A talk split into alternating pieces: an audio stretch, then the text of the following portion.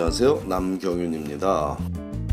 미국에서 의대 보내기, 오늘은 그 칠십육 번째 시간으로 치대 진학이 의대 진학에 비해 많이 수월한지에 대해 알아보기로 하겠습니다.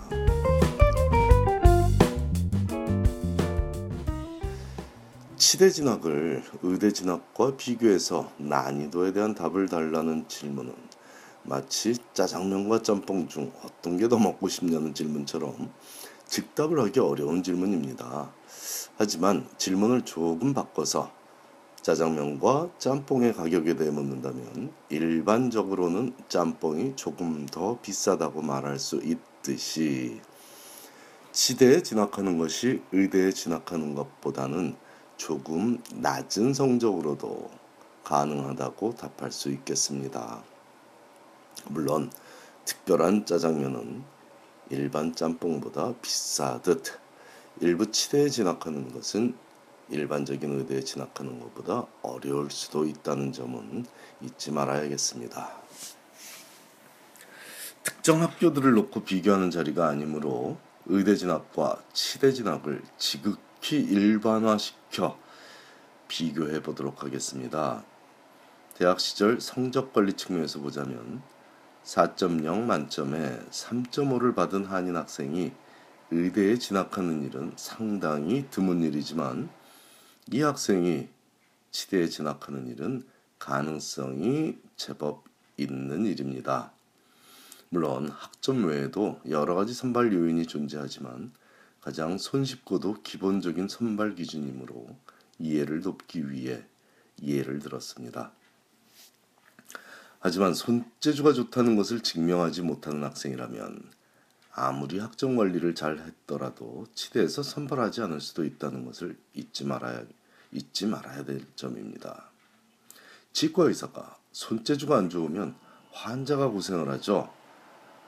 방문하는 환자마다 고생을 하는 일이 반복되면 그 치과는 자연스럽게 문을 닫게 될 것입니다. 그러므로 치대에서는 손재주가, 손재주가 좋지 않은 학생을 선발하지 않는 것이 학생의 미래와 사회 구성원 모두를 위해 옳은 일을 하는 것이죠.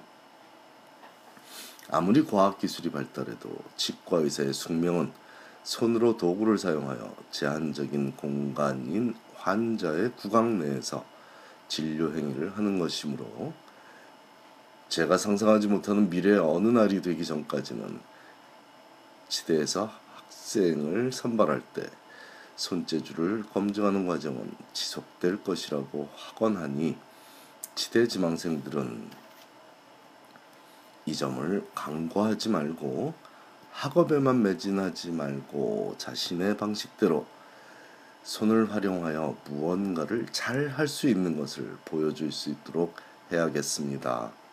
악기 연주도 좋고 조각 수업을 듣는 것도 좋고 레고 만들기는 더 재밌을 거고 어, 네일 아트를 잘한다면 그것도 더 좋겠죠. 섬세한 행위를 할 수 있는, 즉 미래의 치과의사로서 가장 핵심적인 자질을 소유하고 있다는 점을 자신의 방식대로 보여주도록 고민하고 활용하기 바랍니다.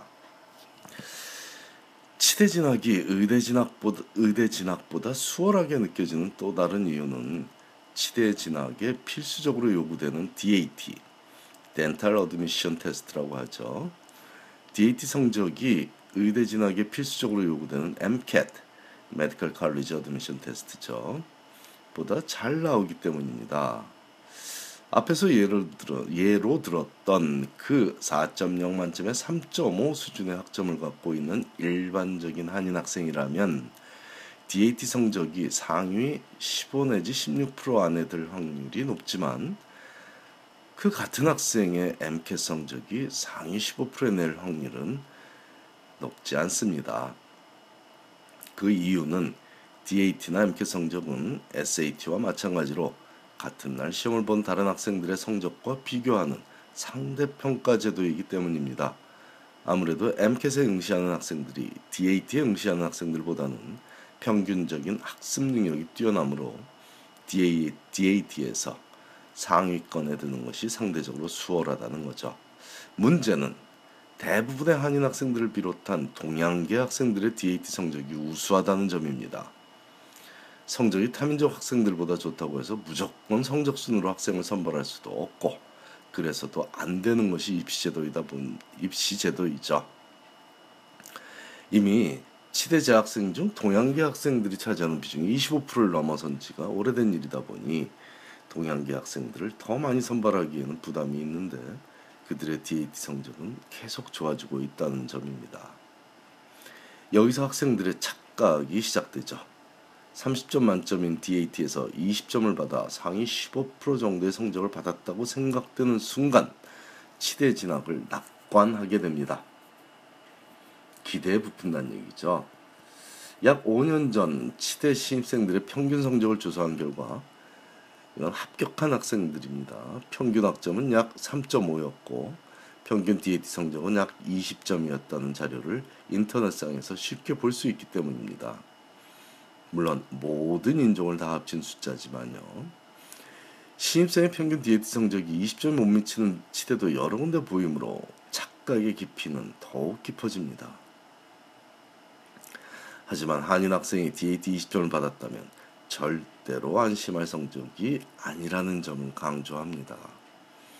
더욱이 인터넷을 뒤지다 보면 수년 전 자료들이 많이 나오는 것도 위험 요소입니다. 지난 십오 년간 치대 합격생들의 평균 디에이티 성적은 일 점 이상 상승했습니다.